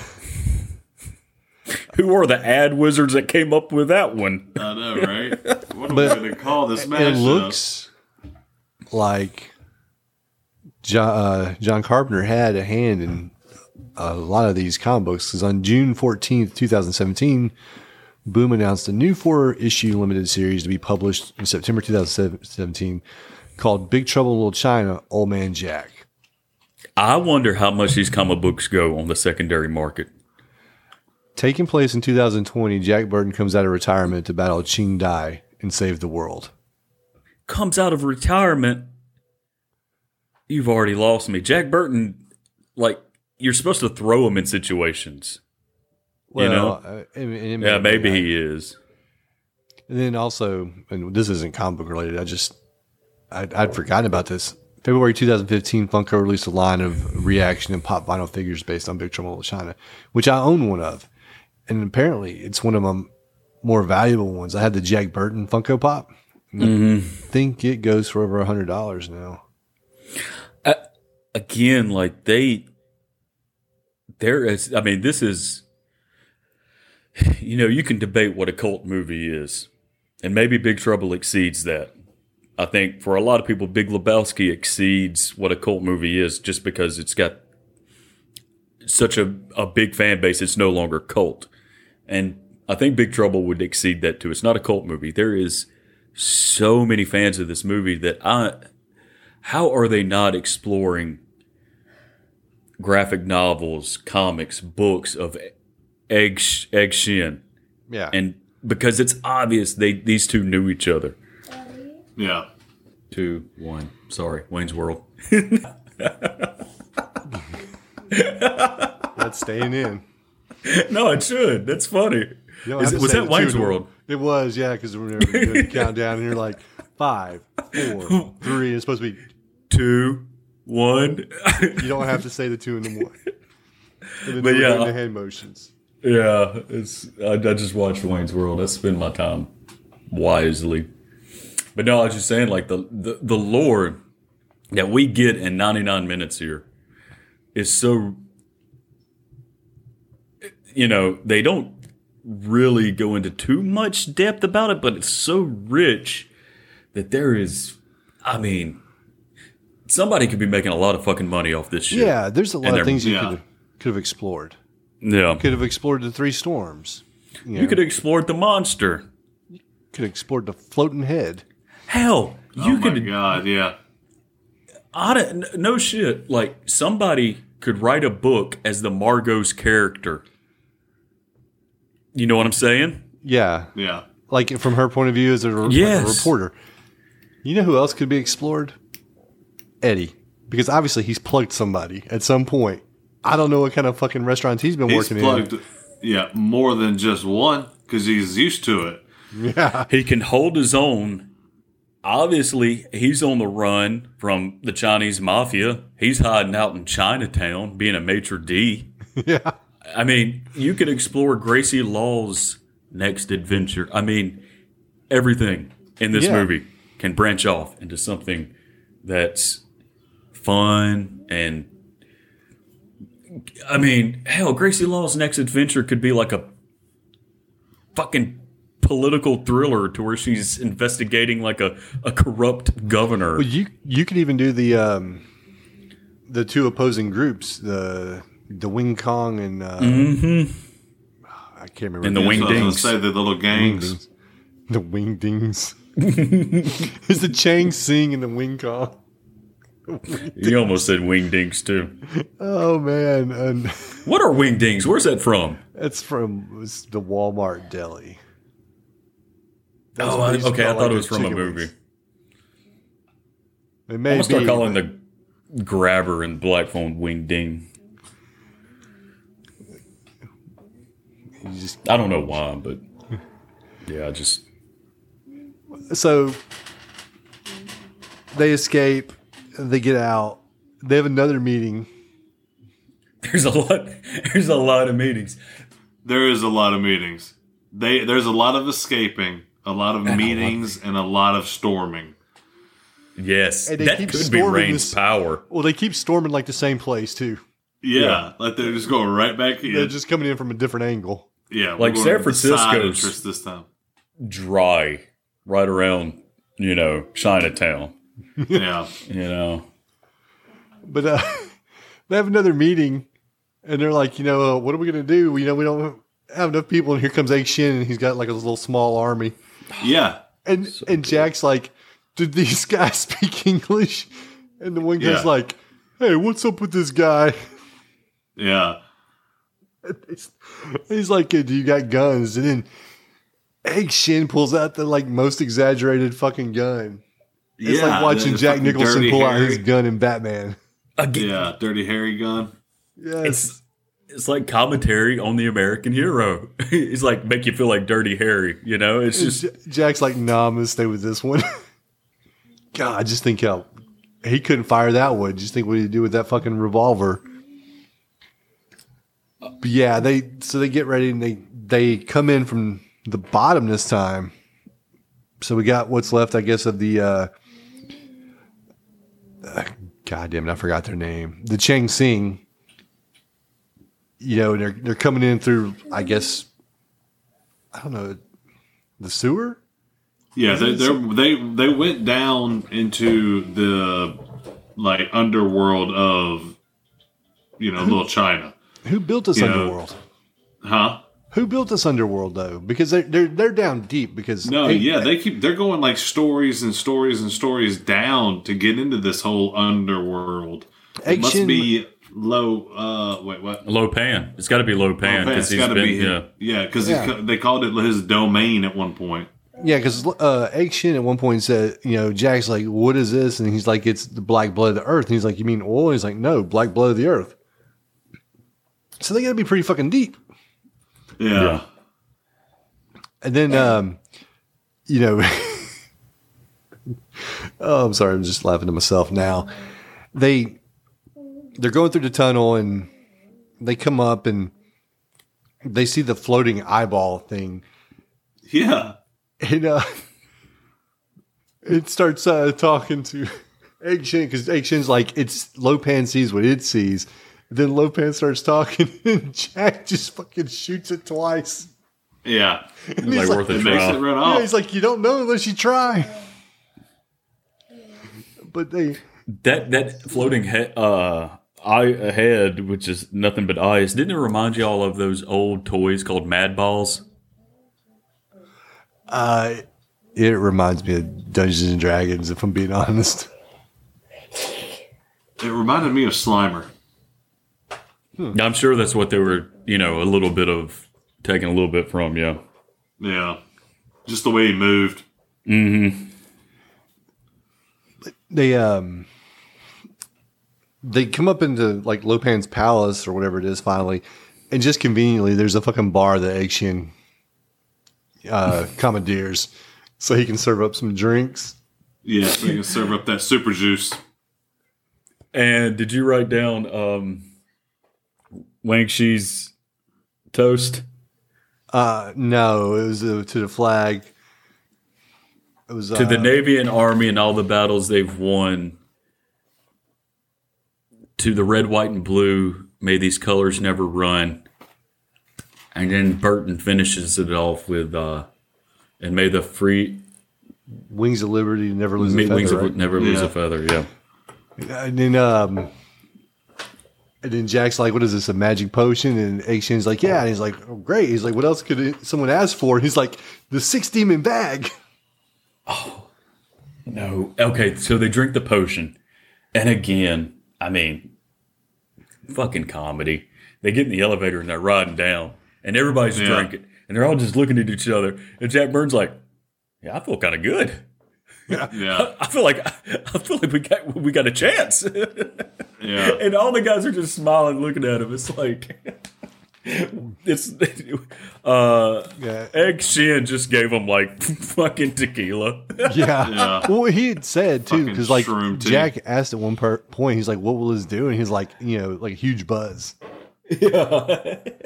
Yeah. and it just gave him confidence. yeah, right. Yeah. I mean, that's uh, that's what Liquid alcohol does courage. sometimes. yeah. So they um they they get to where they're going and they open up the door and you know you know obviously Jack and and uh, Wang Chi want to just go ahead and attack Lo Pan, but you know Egg Shen's like, no, he's got to finish the ceremony first. We can't do it until he finishes the ceremony. And he keeps stopping him and he keeps stopping him. And then finally, it's time to attack. Well, they see the little eyeball monster again. It's sitting right fucking beside him yeah. just chilling on the floor. And uh, Lo Pan notices him, and then fucking. Because it was Wang- invited to the wedding, first off. Let's Yeah, Yeah. Wang Chi stabs him, and I guess finally kills the thing, or whatever. And so the fight starts, and Jack pulls out his fucking gun, just right off the rip, shoots it straight up in the air for some fucking reason. it knocks Rubble loose, and it knocks him out.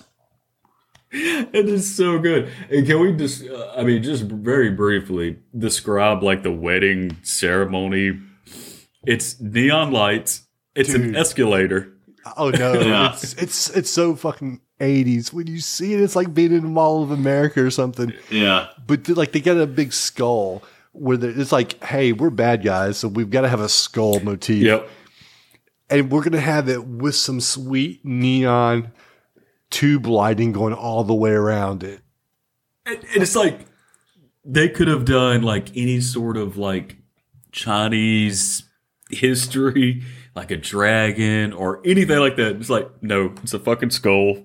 like, with, with big teeth and everything. Yeah. it was great. look like something out of Temple of Doom without Yeah, I- the neon. Yeah.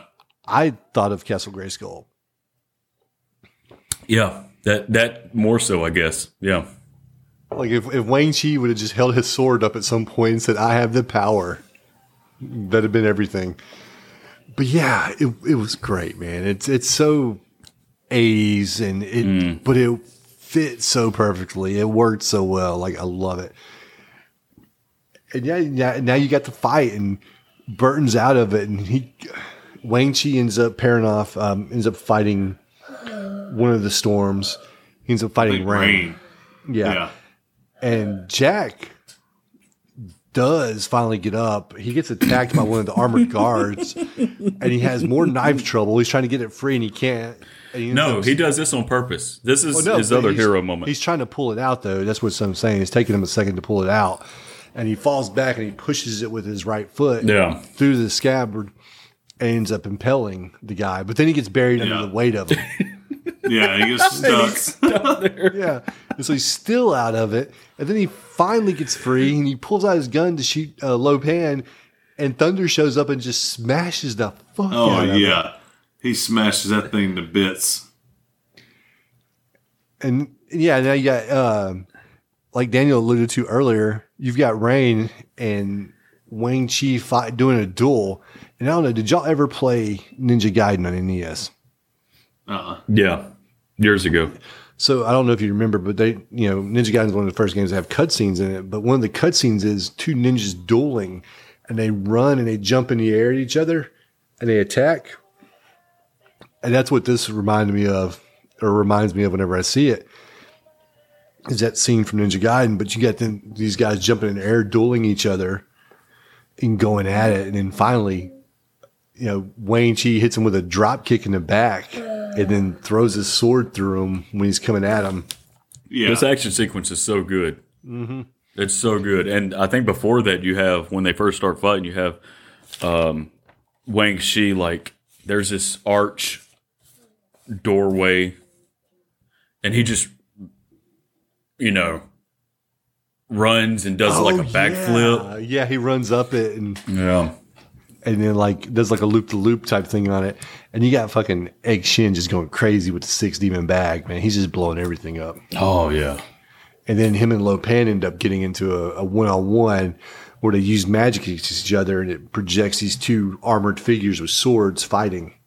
I don't know why, but for some reason, when they fought, it reminded me a little of Spaceballs. You know, Yeah, yeah, yeah. when you say that, and I think because I thought the same thing even right like right before you said that, I think like he's going to say Spaceballs, and I think it's because they're using their hands because they had Yeah. the rings Yeah, because the they're Schwartz using those. and yeah, Yeah. yeah. But they have their they have a, a stalemate, and then this is why we talked about like how old is Egg Shen because Lo Pan's like you never could beat me, so they've done this dance before. yeah. At some And point. hell, Egg Egg Shen's the only one that's so uh that dealt some damage to Lightning too And with well, his fucking uh with his metal fucking fan. yeah, Yeah. oh yeah, when he reflected it. Yeah, Egg that's the only Shin, time he really fucked him up at all. well, yeah, Egg Shen's a low key badass. Hell yeah, he is. like he's pulling out fans and deflecting lightning. But if he and Lo Pan had done this before, then it would stand to reason that they did this when Lo Pan was flesh, right? Yeah, you would think. No, the, the, hasn't Lo Pan been cursed for? Well, that's why we were saying how old is Egg Shen? Oh yeah, yeah, possibly, yeah. Or 'Cause it doesn't yeah. seem like this would be something he would do if he didn't have a a solid form. Well, Yeah. maybe again. There's so much to tell that you know. I wish somebody would go into the lore of this. So stalemate between Egg and Lo Pan. Um, he he makes a, Lo Pan makes a run for it. He takes Miao Yin. Um, Gracie Law like comes to her senses, which she had done earlier in the movie too. Like she wasn't fully entranced like Miao Yin was, but she was just like Until yeah, enough. And then she pushes the one guy off. Um, she partners up with Jack. Jack and Wang Chi go after Lo Pan. And they end up, and they reuse this, this one set. You see it a lot throughout the movie, the, the room with the statues lined up. Yeah. It's like you see it when they have, when they first have their conversation with Lo Pan at the very beginning. And you even see like the gong in the background. But they come up and Jack Burton gives another one of his little things. He's like, you know what Jack Burton says in a time like this? And this is when Thunder shows up to stop him from interfering with Lo Pan. And Wang Chi runs up and Jack Burton's like, yeah, you know what Jack Burton says in a time like this? What the hell? And they go to fight Thunder. And they quickly Yeah. get separated. And so it ends up being Wang Chi versus Thunder. And uh, Jack yeah, Burton's like left. immediately. Yeah. Yeah. Jack Burton's left one on one. but we're missing something that's again so iconic to this movie.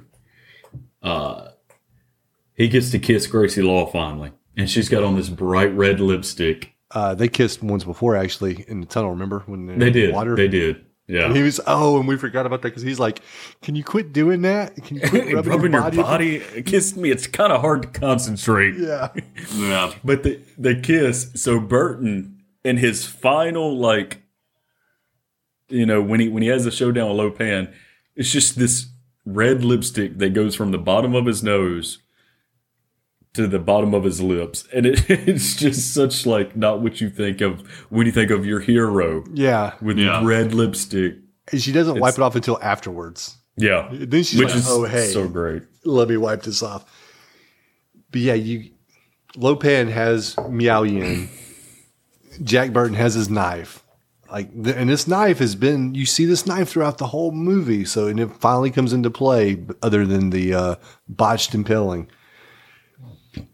And Jack, and he and he tells Gracie Law before this too.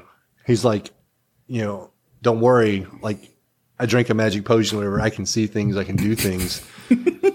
Yeah. and he throws the knife and misses. And he has that look on Wildly. his face. Yeah, bad. And he look and you just see the the the crushing defeat on his face, and he looks over at Gracie Law and she gives him like this what the fuck look. And then Lo Pan picks it up and he's like, This is a good knife, Mr. Burton. or he says goodbye, I think. And he He says this is a good knife. yeah. And then he uh, didn't he say goodbye, Mr. Burton, after that? Yeah.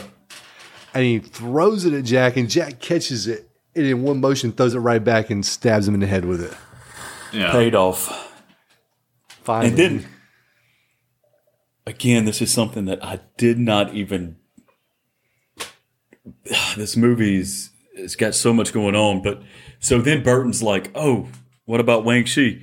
They look back, and it's so goddamn comical because all you see is this doorway, and you just see like the room and and the two walls, and all you see is Wang Chi running back and forth from thunder as furniture is flying. It's it's like a Looney Tunes commercial. It is so like Wang Chi will run this way, and then thunder will follow him, and you don't see anything, and then you just see everything come flying back through the room. It's so great. and, and then Thunder sees Lo Pan dead and commits suicide. He has no reason to live. Yeah, he has no yeah, reason to he kind of takes that. He kind of he kind of takes that one hard. Yeah, he does. You see the look on his face, and he's just like devastated. And then he just swells up. And I'd like Wa- Wang Chi's like, I don't think he's going to stop. I'd like to think Thunder's his son. You like to Why think not? Thunder's Might, might as well make it up. That's the reason why he's so devastated. Might as well make up backstory since. since it's still out there to be Yeah. told. Yeah, he he Yeah. blows up, and now they're they're trying to escape, and you have lightning. Now here's the one, like in my mind, there's no way that lightning is dead. No. Yeah, there's. I wouldn't think so. Like he gets that rock dropped on him, but they're they're boosting each other through this little opening, and they get down to where it's just Jack left on the ground, and lightning has showed up. And Wang Chi's like jump, and then Jack Burton apparently turns into Michael Jordan because he jumps up through that hole, which is like what Yeah. eight feet up. He jumps Yeah. up like waist high Yeah, exactly. into this fucking hole, and then now they're still down a level, and they look up and they see Egg Shen, and they're like, "How did you get up there?" And he's like, "It wasn't easy." Yeah, it wasn't easy. And he shoots his little fucking crossbow thing or whatever with a rope. Looks like fucking laundry line. Yeah, this little contraption's pretty wild looking. The way that they use it. And then, and they start getting pulled up because it has pulleys and everything, and they get getting pulled up. And Very just- easily. yeah, and Egg Shen's just holding this bitch with one hand, Yeah, like it's nothing. yeah, And then, like a rock falls on lightning. yeah. He pushes a little boulder on lightning. There's no way lightning's dead. Now, the sequel that never happened, which you know Josh alluded to being set up at the end of the movie, I always thought like if they ever made it, you know, you would get a movie where lightning would be in it, like, like lightning in that monster. Yeah, So I don't think that monster can carry a whole movie by himself, but like you know, you get lightning, maybe getting his revenge or something. I don't know. Didn't happen, obviously, because No. Um. Hollywood hates us. Yeah. Well, they like they like comic book movies. I know that. And Um. Oh, go ahead. Yeah. I, I just want to make mention of one thing before we close it out. If we're getting close to that point, because there's one more. I mean, if every line in this movie was comical, there's one Jack Burton moment that is fucking radical. I love it. And did you watch the extended ending? Uh, not no. I've probably seen Have it you seen it? But I'm sure I have, but I haven't. Uh, I didn't watch this time. Okay, well, uh, in the extended ending, when they all get in the the truck, And you know they stop at the red light. Oh yeah, yeah. I know what you're talking about. yeah. He sees the three guys from the airport, Yeah.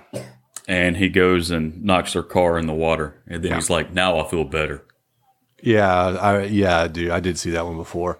I saw that. Yeah, they escape. They find his truck, and they they end up back at the restaurant. Mm-hmm. And you're you're thinking like you're going to get this happy ending. Gracie and Jack are going to get together.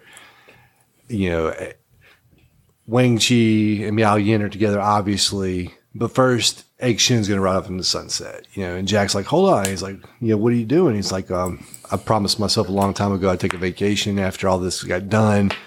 Yeah. And Jack's like, "Why don't you, you know, go home to the motherland?" And you know, Egg Shen's like, "You know, China's here, like in the heart."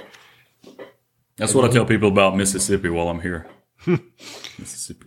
And then we he do de- wherever you go. Yeah. and Egg Shen departs.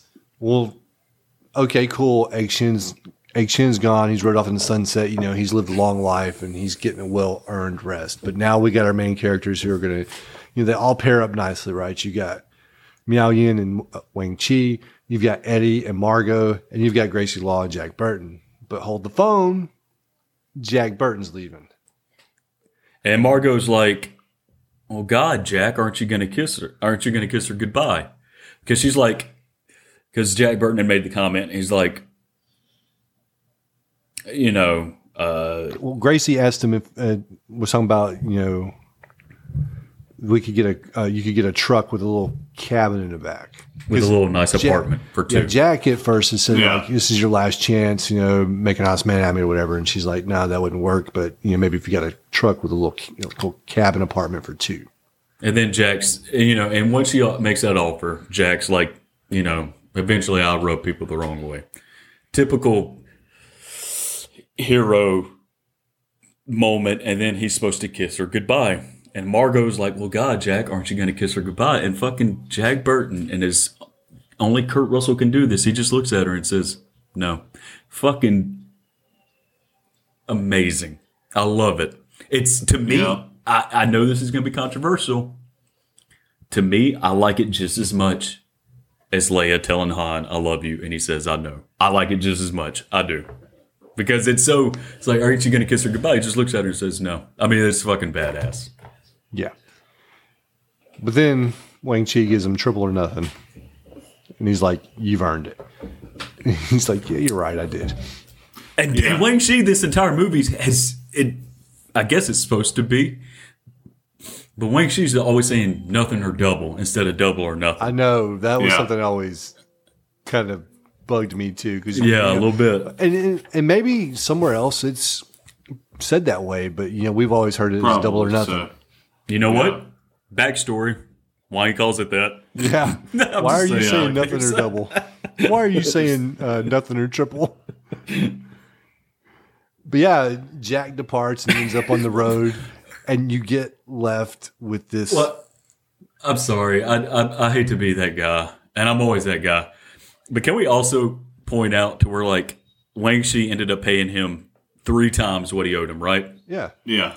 He originally owed him like two thousand dollars, right? Yeah. Mm-hmm.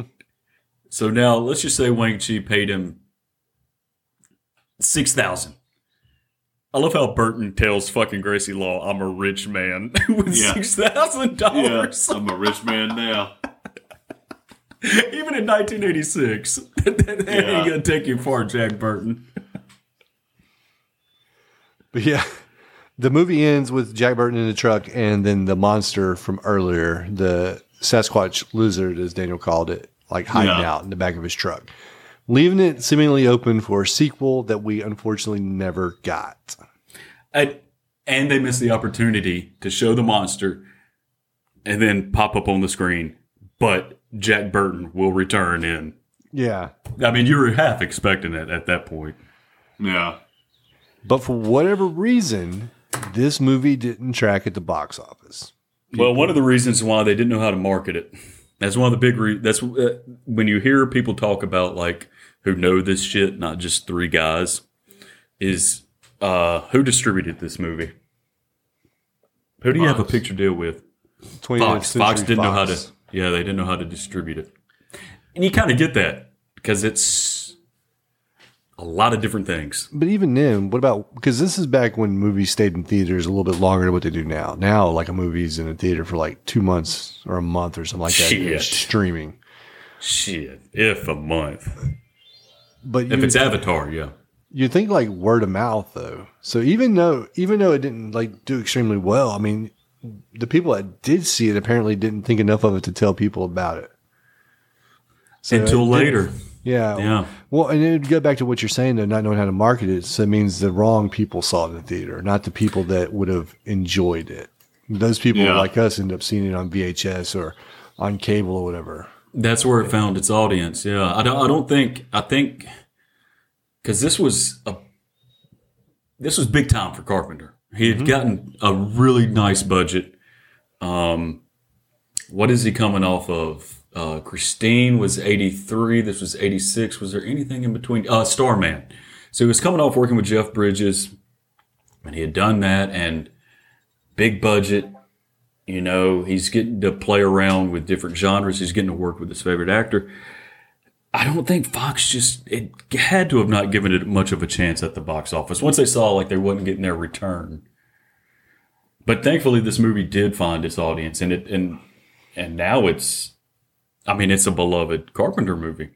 And you watch this movie, and you can see because there's so much Chinese uh, mythology in it, and a lot of lore. I don't know, Daniel, when was the last time you had seen, or if you had seen Prince of Darkness? But this is Carpenter's next movie after this is Prince of Darkness, and you could kind of. There's a lot of spirituality, uh, Chinese spirituality in this movie, and then like Carpenter goes heavy and and and not a funny tone in his next movie, which is dealing with, you know, science versus faith, and you can sort of see how he would get sort of disheartened by the failures of this, and then go straight into science versus faith. No comedy in Prince of Darkness. I mean, one of the there's probably more jokes in the thing, honestly, than Prince of Darkness. Prince of Darkness is pretty straightforward, serious, and you can sort of Yeah. see if you squint, connect the dots between A and B. But I, you know, I don't know when we'll cover Prince of Darkness. I, Daniel, I highly recommend you watching that. That is a another Carpenter fucking banger.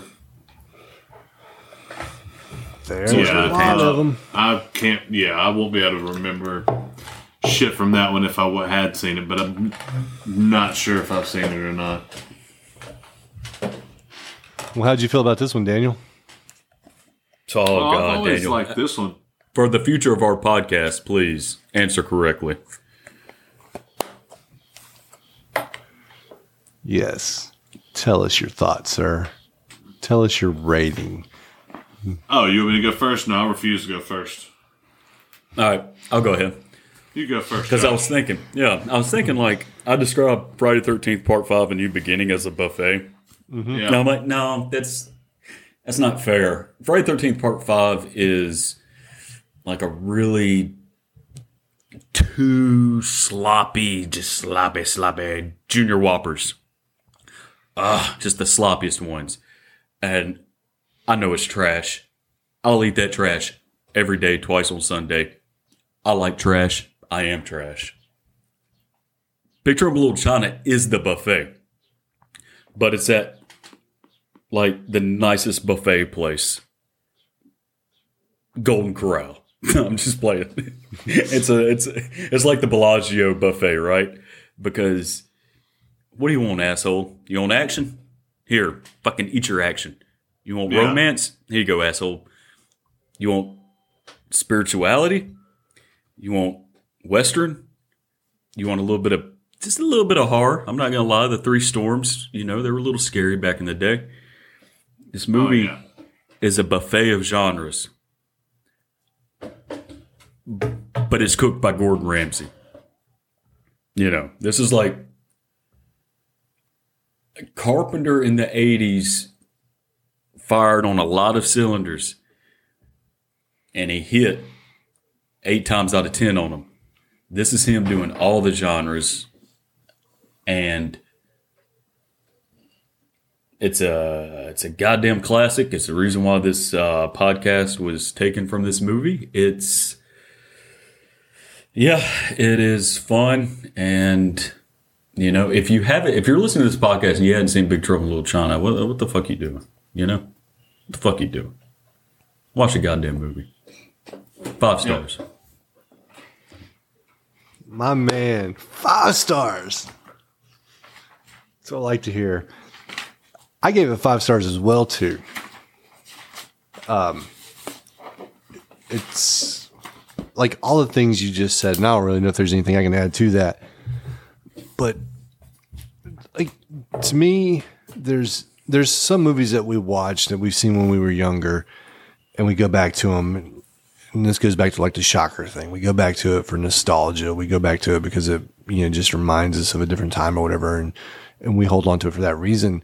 But Big Trouble in China to me is one of those movies where if I hadn't seen it, I could still watch and be like, "Wow, this is a really good movie." Like it does, it holds up. It doesn't age to me like some movies do, and and all the things that happen in the story, it doesn't matter that it you know doesn't have CGI or it doesn't have modern technologies or whatever, because the movie's just it's made in a way to where none of that matters. The the special effects are amazing. Um, the story, the acting, um, the action, the comedy, the romance, all the things that Josh said, like, it, and it it did something that you don't see, and you don't you don't see it in movies today. You're not going to see a movie led by Jason Statham or The Rock or Vin Diesel or something where those guys are punching bags, where they're buffoons or something like that. Like these guys all got to look like, you know, big time heroes, but here you have a movie where the main character is essentially the sidekick throughout the entire movie and he has this one redeeming moment where he's the guy. Yeah. And I just I love this movie so much and I watch it multiple times every year, and it's it's in that rotation of certain movies where I just go back and I'll watch it, and to the point where I didn't even really sit and take notes when I watched it. For this, I just watched it again because it was time to watch it. It's it's 2023. Um, Got to start the year off right. So yeah, for me, it's a five star movie as well. Uh, one of my favorite movies of all time, honestly. Uh, one of my most watched movies of all time. Yeah. And can I say something right quick before Daniel jumps in? I just want to point out that like um even though Kurt Russell even in 86 was a name, he wasn't he wasn't leading a franchise.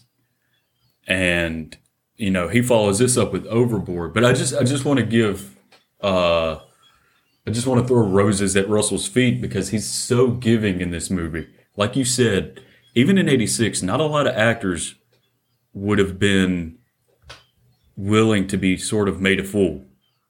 And he is. And this is like 86 Kurt Russell. Like just the the unselfishness as he as an actor has in this movie is astounding. Now, yeah, you could talk about like The Rock even actually has like something in his contract or him or Vin Diesel to where they can't lose a fight. And I think, and I think we talked about it before, but I think it was in that um, Hobbs and Shaw movie. they both had to have equal amount of punches. Yeah, Yeah. like the, one of them couldn't look better than the other one, or something like that. And it's yeah. like, are are we really trying to tell a story, or are we just trying to appease placate egos. somebody's egos? We're, we're trying to appease egos. Yeah, seriously. Russell's none of that. Russell, even to this day, uh, he just seems like a giving actor. Uh, I love Kurt Russell. But go ahead, Daniel. I just wanted to say that because, yeah, Yeah, it looks like Daniel's deep in thought here. So I, I want to make one more little point real quick. while okay, look at that look on his face. Um, no, no, no, no. I was just listening to you guys do your thing. I do like the fact that you know, and I'm sure this has been brought before, but John Carpenter, like, he's loyal to actors, and you'll and you know you'll see like Kurt, him and Kurt Russell. How many movies did they do together? four. Yeah. Four. So you got that going on. Oh, and the next movie, Prince of Darkness, uh, Dennis Dun comes back. Victor, Yeah. uh, was five Victor movies Wong. with Kurt Russell, wasn't it? it was the two escapes, the thing, and Big Trouble And Elvis. And Elvis. So yeah, it was five. TV movie, maybe. Still. yeah, if you want to count it. Yeah. But yeah, go ahead, Daniel. Uh, yeah, for me, um, you know, you guys have, I guess, a little more nostalgic uh, ties to it. Me, I have seen this movie several times. Like I said, it's always been there. Um, but I haven't. I don't watch this movie once a year or anything like that. You know, I mean, it's been a while since I've watched it, but it is a classic. I do love it. I love Kurt Russell. And like you said, it's got a little bit of everything in it. Uh, and even you bringing up the special effects, like, it's crazy because since 1986, we've seen some cheesy ass lightning effects, you know, where it's just god awful. And these lightning effects still look good to this day. Was that a shot at Shocker? They just did, uh, yeah, yeah. Oh, okay. He said What was it, three years later? he said this day. talking about now. He said everything But- past 86. I said there's there has been uh, some sketchy lightning work in movies, but anyway, yeah, man. Um, like I said, I did enjoy it. I do enjoy the movie. It's a classic. Uh, I don't. It's hard. I'm hard pressed to give anything a five, but uh, but I do give it a four. I do give it a four star. That's it. That's it. 50 and out. But I do have a, also had a question. Uh, yeah, fifty and out. That's it. That's, you know, I failed the um, The litmus interview test. process. We, we had a chance to have our first like five star across the board movie here, and Daniel's it's like no. Yeah. Uh, but I will end that thought on a quote, and it's Have you paid your dues, Jack? Yes, sir. The check's in the mail. Love it. Love it. Oh, my God. Josh, you got anything else, sir? Uh, no, I ain't, I ain't got a, anything else. Nothing to say. I, I, you know, before you, uh, before we sign off, I would love to hear Daniel, uh, do the, the, the thing that just I hate. I hate it when I hear it. You know, and I, I know I laughed when earlier when we made mention of it, but I, I do want to hear Daniel to tell people to hit that like button, subscribe, all that shit that's just the fucking worst about what we have to do. Daniel, I'd You love for to you hear to. me say it? Yeah, I don't know because I don't think you have. I've said it tongue in cheek before. I think half drunk, full drunk. Yeah. But I'd love. I don't know, Daniel. I just Yeah, no, because this that's is your last I'm- episode. I would love for you Yeah, I to know, right? tell people to keep listening to the ep- episodes. Keep listening to me Yeah, and Josh. no, yeah. Usually, I'm I'm there right there to back up Bone, and I'm like, yeah, man, like all the things, like all the things. Follow us on all the medias. all this all the medias. All right, well, that's going to be it for this episode. I'd like to leave you with these last few words of lis- wisdom before we check out. Just remember what old Jack Burton does when the earth quakes and the poison arrows fall from the sky and the pillars of heaven shake. Yeah, Jack Burton just looks that big old storm right square in the eye and he says, Give me your best shot, pal. I can take it.